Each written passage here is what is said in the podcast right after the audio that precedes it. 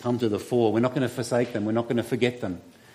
I wonder what it means to you when you think about steadfast love and faithfulness. I'm privileged to have parents who are still alive in their late 80s, and uh, they've been married for a lot of years. and uh, they've demonstrated to me really powerfully the, the value of steadfast love and faithfulness. You know, relationships die very quickly when we stop reaching out, when we stop engaging, when we stop sharing deeply. My dad's had some strokes uh, relatively recently, and he's still okay, but it's, it's made him a very quiet man. And my mum's complaint these days is that, oh, dad's very quiet. And so, in a sense, their, their communication isn't what it, what it once was. Uh, when we do the, the marriage course here, here at NCR, we have a, um, in the first session, we talk about the way relationships can very easily just, people can very easily just slowly drift apart. It doesn't, doesn't often happen bang like that. It's a series of things that happen. And in the, in the marriage course material, there's this powerful um, poem called The Wall. And uh, I'm reading two poems today. I never even read one poem usually, but here's two. And I've cut it down a little bit, but it's it's a really telling poem. I wonder if you're in relationship, if you're a married person here today, um, just take this in. Maybe it's a time to just take stock of your relationship with your, your partner. Um, maybe there's things you need to be doing to, to make sure that you're not building a wall. Their wedding picture mocked them from the table. These two whose lives no longer touched each other. They loved with such a heavy barricade between them that neither battering ram of words nor artilleries of touch could break it down. Somewhere between the oldest child's first tooth and the youngest daughter's graduation, they lost each other.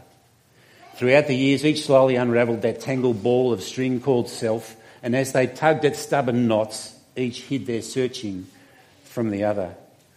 She took a course in modern art, trying to find herself in colours splashed upon a canvas and complaining to other women about men who were insensitive. He climbed into a tomb called the office, wrapped his mind in a shroud of paper figures, and buried himself in customers. Slowly, the wall between them rose, cemented by the mortar of indifference. One day, reaching out to touch each other, they found a barrier they could not penetrate, and recoiling from the coldness of the stone, each retreated from the stranger on the other side. For when love dies, it is not in a moment of angry battle, nor when fiery bodies lose their heat. It lies panting, exhausted, expiring at the bottom of a wall it could not scale so easy for us, isn't it, to um, just drift apart in relationships, to not give the effort that we need to give to relationships. And I'm not just talking about relationships in marriage, I'm talking about relationships in general. We have an amazing privilege as a community of God's people at New Community to build into each other's lives. And the message from Proverbs today is let steadfast love and faithfulness be the thing that characterises you and your relationships. I wonder if we could take that into 2017 as we think about the way we relate to the people around us. Are we relating to them with steadfast, consistent love? And are we faithful in our relationships? Let's examine ourselves as we think about that. What would it look like in 2017 if we were to esteem other people higher than ourselves? If we were to be quick to listen and slow to speak and slow to become angry?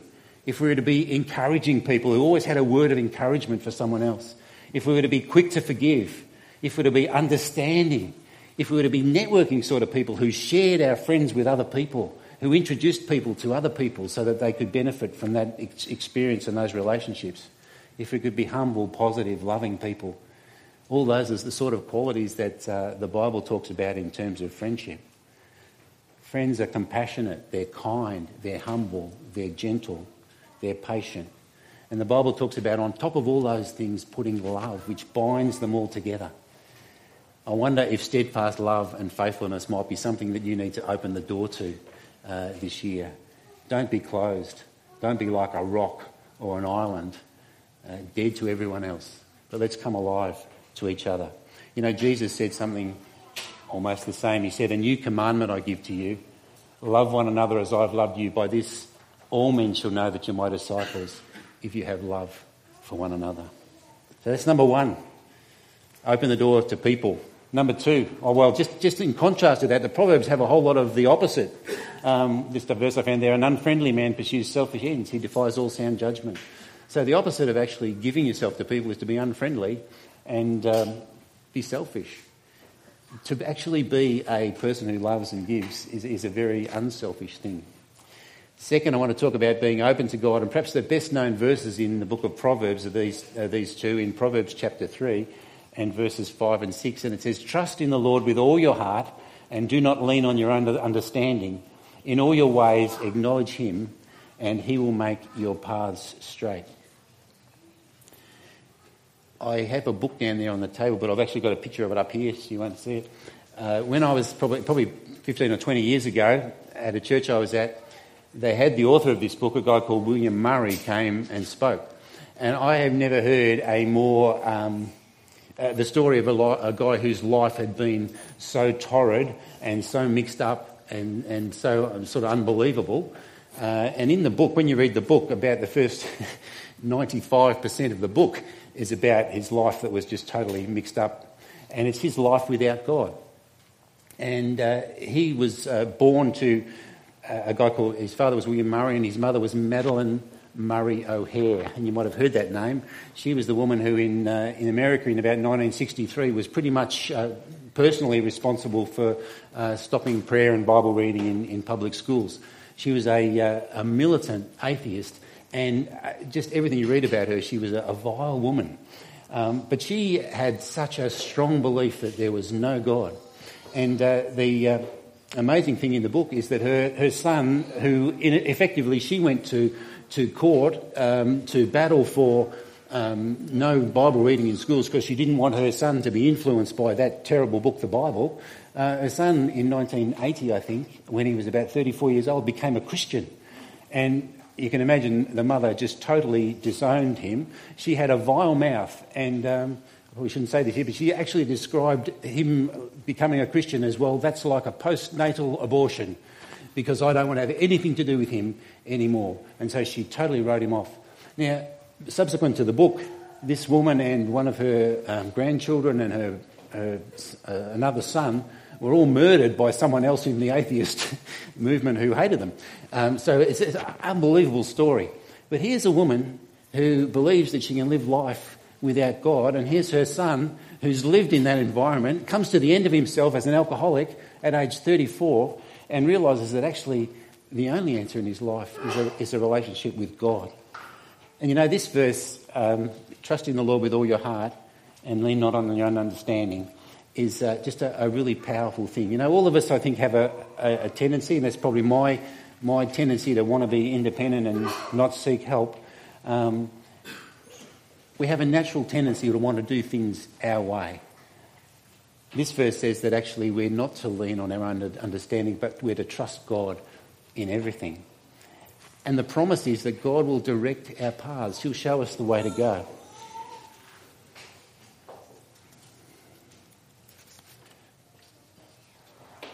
You know, um, Madalyn O'Hair was described really in, in Psalm 14 as, as a fool. The fool says in his heart, There's no God.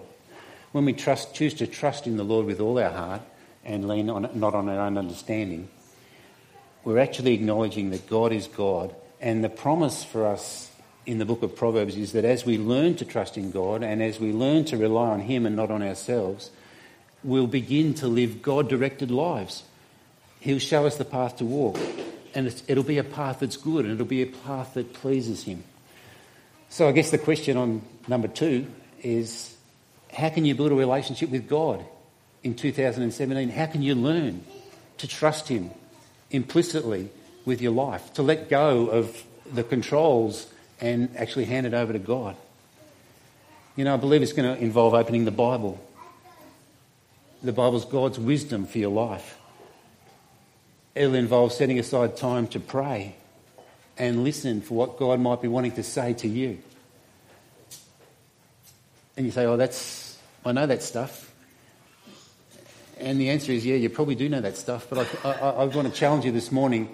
That stuff, however basic it might sound, is so vitally important to you learning to trust God and understand what His paths are and to be able to walk in them. Trust in the Lord with all your heart and don't lean on your own understanding. And then finally, I want to talk about being open to growth. My mum um, used to say that I was a very hard child to correct. And uh, I think it was because I was a pretty good kid, not boasting at all. I think I was fairly compliant. And, uh, and so when I, when I did something wrong, I was very conscious of the wrongness of it. And uh, so I reacted very poorly to being rep- reprimanded for things that I'd done wrong. I'd take it to heart. And you know, I'm 50 years plus. I've been sort of on this journey for 50 years plus, nearly 60 years. And I still don't take well to being corrected, to realising that actually I've done something wrong and I need to change. I don't know if any of you sitting there are anything like me, but I, I sense you might be. It's really hard, isn't it, to be confronted with things in our lives that aren't quite right. to actually respond to discipline or constructive criticism and to actually take it on board and realise that actually it's meant well and it might be worth taking notice of. You know, this final little verse in this Proverbs chapter 3 that I want to share with you is verse 11 and 12, and it says this My son, do not despise the Lord's discipline or be weary of his reproof, for the Lord reproves him whom he loves as a father the son in whom he delights. You know, my father, terrific, terrific guy, and, and when I was growing up, I can't actually remember my father reproving me uh, verbally, but I can certainly remember him reproving me with a, with a look.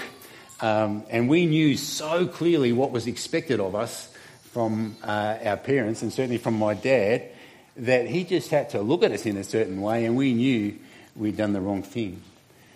But dad was like that because he loved us and he wanted desperately for us to be um, kids who he could be proud of, kids who actually um, lived in a way that, that uh, reflected something of his values and, and of God's values as well. But I wonder, are you like me? Do you resist uh, change? Do you resist being confronted by things that need to change? I wonder this morning, as we just think about this, is there an area of your life which, if, if, if you are really honest, you actually do need to change in? And actually, as you understand God's ways more and more, you're realizing that actually what you've been doing in one area or another is actually not what's pleasing to God. Maybe God's been speaking into it and you're resisting it. And this verse says, Don't despise the Lord's discipline. There are things that we need to take on board because they'll be bring about change and it'll be change that's for the good. So I guess the challenge is if there's something like that in your life, are you pushing it to the background? Are you, are you minimising it? Are you excusing it? Or are you prepared to face it head on? And with God's help to deal with it. Maybe it's something that you can't deal with on your own. And you know, that's the beauty of community. Maybe there's another follower of Jesus here who you could get alongside and share the, the struggle that you have and ask them to walk with you in it, to keep you accountable for it. God wants us to change, He wants us to grow. You know, if we keep the doors closed to change, give it 10, 20 years, we'll still be the same sort of people we are, still struggling with the same old stuff. God doesn't want us to be struggling with the same, same stuff that we're struggling with now in 20 years' time. We'll still be struggling with stuff, but it'll hopefully be something different uh, because we've grown through the stuff that we've dealt with. A fool spurns his father's discipline, but whoever heeds correction shows prudence. The wise thing is to heed correction. So, as kids here today, mum and dad, even though they probably say it to you, they do know best. Um, and it's worth heeding what they have to say. There'll be times when they say no to you. I have an uncle, and he used to tell me about how when his daughters got to the age of 15, he'd sit them down and he'd tell them a whole, a few home truths. And he says, There'll be times when I tell you, you can't do this. And you're going to hate me for it. But when you get older, you're going to love me for it. And uh, I think that's the reality, isn't it? As, we, uh, as we're young and enthusiastic and keen to do all sorts of things, mum and dad have got a bit of wisdom that's uh, probably worth heeding. But ultimately, God has an amazing uh, amount of wisdom. The wisdom contained in this book is uh, unbelievable and outstanding. It's our guide for life, it's the Maker's instructions. Just one final verse from the Bible that says this All scripture is inspired by God and it's useful to teach us what is true and make us realise what is wrong in our lives. It corrects us when we're wrong and teaches us to do what is right. God uses it to prepare and equip his people to do every good work. That's in 1 Timothy chapter 3. What a fantastic verse. All scripture, all of this book is God breathed and it's useful for correction and training and instruction in righteousness, in living the way God wants us to, do, to live, so that we can be complete, the sort of people that God wants us to do, ready to do every good work. The band are going to come up in a minute and they're going to sing uh, a song and we're going to be able to join with them. And it's called Open the Eyes of My Heart, Lord. And I guess as we, as we conclude, I want you to just think about these three areas people, God, and growth. And I've just suggested to here that um, people, all the people around us, they need us to be our very best. They need the very best from us. And that involves steadfast love and faithfulness. But we need God's best.